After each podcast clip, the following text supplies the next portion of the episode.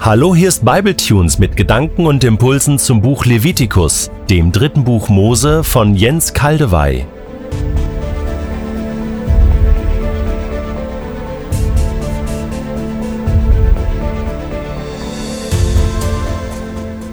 Diesen Bibletunes gestalte ich mal etwas anders. Mit Erlaubnis von Visio Media herzlichen Dank. Visio Media gibt das Bible Project heraus, lese ich euch diese ausgezeichneten Erklärungen zum Buch Levitikus vor. Sie helfen uns, die wir jetzt in der Mitte des Buches angekommen sind, Rückschau zu halten, einiges zu wiederholen und das Buch aus einer Vogelperspektive zu betrachten. Wir haben in den vergangenen Episoden so ja viele einzelne Bäume des Waldes betrachtet. Und jetzt machen wir eine kleine Bergwanderung und schauen uns den Wald als Ganzes an von oben. Es geht los.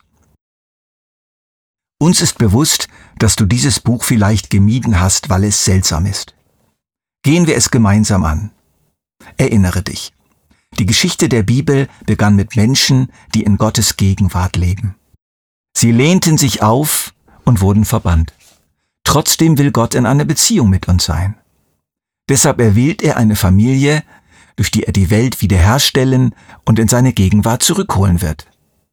Und so kommt seine Gegenwart zu uns, um in der Stiftshütte mitten in Israel zu wohnen. Und das ist großartig. Aber es führt zu einem Problem. Denn das Ganze ist so intensiv, dass Mose die Stiftshütte nicht betreten darf. Und die Priester, die sie unangemessen betreten, müssen sterben. Moment mal. Wenn Gottes Gegenwart doch gut ist, warum ist sie dann plötzlich gefährlich für den Menschen? Nun stelle es dir so vor. Gottes Gegenwart ist wie die Sonne. Es ist die reine Kraft und Güte. Wenn sich etwas Menschliches und Bestechliches dieser Kraft nähert, wird es zerstört. Und so wird in Levitikus das Wort Heiligkeit benutzt, um Gottes reine und kraftvolle Gegenwart zu beschreiben.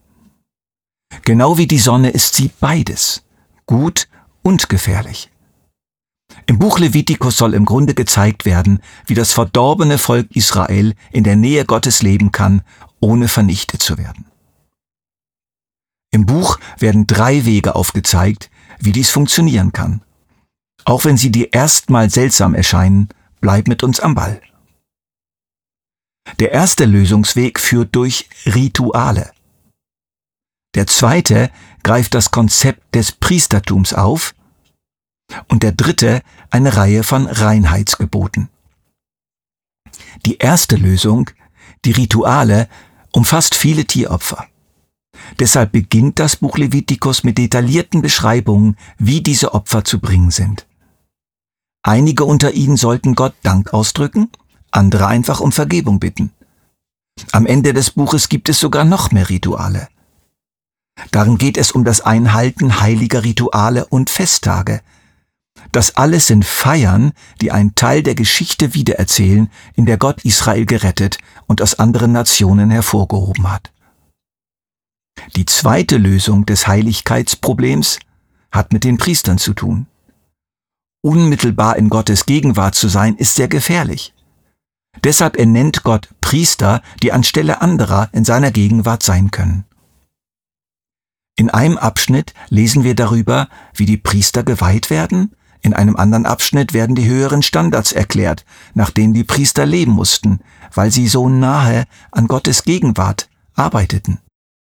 Die dritte Lösung im Buch handelt von Reinheitsgeboten, und das ist bei weitesten am schwierigsten zu verstehen. Da geht es zum Beispiel darum zu wissen, ob man rein oder unrein ist.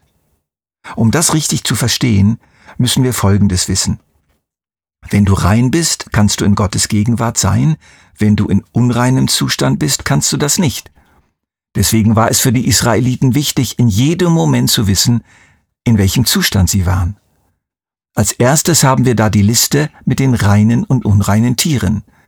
Die Liste ist danach aufgeteilt, wo die Tiere leben, an Land, im Wasser oder in der Luft.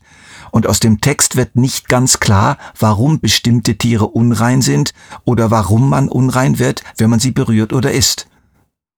Klar ist jedoch, dass der Verzicht auf diese Lebewesen Israel abgrenzt und es daran erinnert, dass Gottes eigene Heiligkeit jeden Teil seines Lebens beeinflussen sollte. Auch das, was es ist.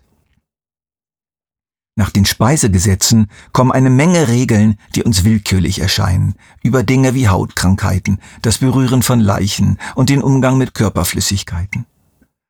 Aber sie sind nicht willkürlich. All dies sind Dinge, die die Israeliten mit dem Leben und dem Tod in Verbindung brachten, und es sind heilige Dinge, weil Gott der Urheber des Lebens ist. Okay, aber allein der Kontakt mit diesen Dingen macht uns unrein? Ja, aber wir dürfen nicht vergessen, dass es nicht falsch oder sündhaft ist, rituell unrein zu sein. Man wartet einfach ein paar Tage, nimmt ein Bad, bringt ein Opfer dar und schon ist man wieder rein. Es ist aber unangemessen, in Gottes Gegenwart zu kommen, solange man unrein ist. Es gibt noch mehr Reinheitsgebote in diesem Abschnitt. Diese konzentrieren sich auf Israels moralisches Verhalten. Es sind Gesetze über soziale Gerechtigkeit, gesunde Beziehungen und sexuelle Integrität. Das Leben nach diesen Gesetzen wird Israel zu einem moralisch reinen Volk machen, das in der Nähe von Gottes Gegenwart leben kann. Das sind die drei Lösungen. Dir ist bestimmt aufgefallen, dass sie rund um die Mitte des Buchs zu finden sind. Und genau hier in der Mitte finden wir ein wichtiges Ritual, den Tag der Versöhnung. Ja, Israel ist jetzt ein großes Volk. Die Chancen stehen gut, dass es eine Menge Sünden gibt, die unbemerkt bleiben und mit denen die Menschen nicht richtig umgehen. Einmal im Jahr opfern die Priester zwei Böcke. Einer dieser Ziegenböcke wird geschlachtet und sein Blut wird direkt in die Gegenwart Gottes getragen, wo es symbolisch die Sünden Israels bedeckt oder sühnt. Das ist irgendwie seltsam. Nun, die Bedeutung dieses Opfers wird im nächsten Kapitel erklärt. Gott sagt, dass das Blut einer Kreatur ihr Leben ist, und so wird das Leben dieses Ziegenbocks als Ersatz geopfert. Er bekommt die Strafe von Gott für Israels Sünde, damit das Volk nicht bestraft wird. Bleibt noch der zweite Ziegenbock. Auf diesen legt der Priester seine Hand und gesteht alle Sünden Israels. Das ist, als würde er alle Sünden auf den Ziegenbock übertragen, und dann wird das Tier für immer in die Wüste verbannt. Es wird auch als Sündenbock bezeichnet. Diesen Ausdruck haben wir alle schon mal gehört. Es ist ein kraftvolles Bild dafür, wie Gott Israels Sünde voller Gnade vergibt. Aber seien wir mal ehrlich. Opfer wirken grundsätzlich einfach nur barbarisch. Nun, man muss bedenken, dass in der Antike die Opfer das wichtigste Mittel waren, um sich die Gunst der Götter zu erkaufen. Aber das Problem war, dass diese Götter unberechenbar waren. Sie waren wankelmütig, man wusste nie, ob sie einen ignorieren oder sich gegen einwenden würden. Und in diesem kulturellen Umfeld sehen wir den Gott Israels ganz anders. Er wird zwar zornig über die menschliche Verdorbenheit, aber nie willkürlich. Da er die Menschen liebt, gibt er Israel die Gewissheit, dass ihnen vergeben wird und dass sie trotz ihrer Verdorbenheit sicher in seiner Nähe leben können. Das macht das Buch Levitikus zu einer revolutionären Aussage in seiner Zeit. Aber Israel ist noch immer auf dem Berg Sinai, mitten in der Wüste. Sie brauchen einen Ort zum Leben. Ja, das Land, das Abraham versprochen hat. Und so geht es im nächsten Buch der Bibel um die Reise in genau dieses Land.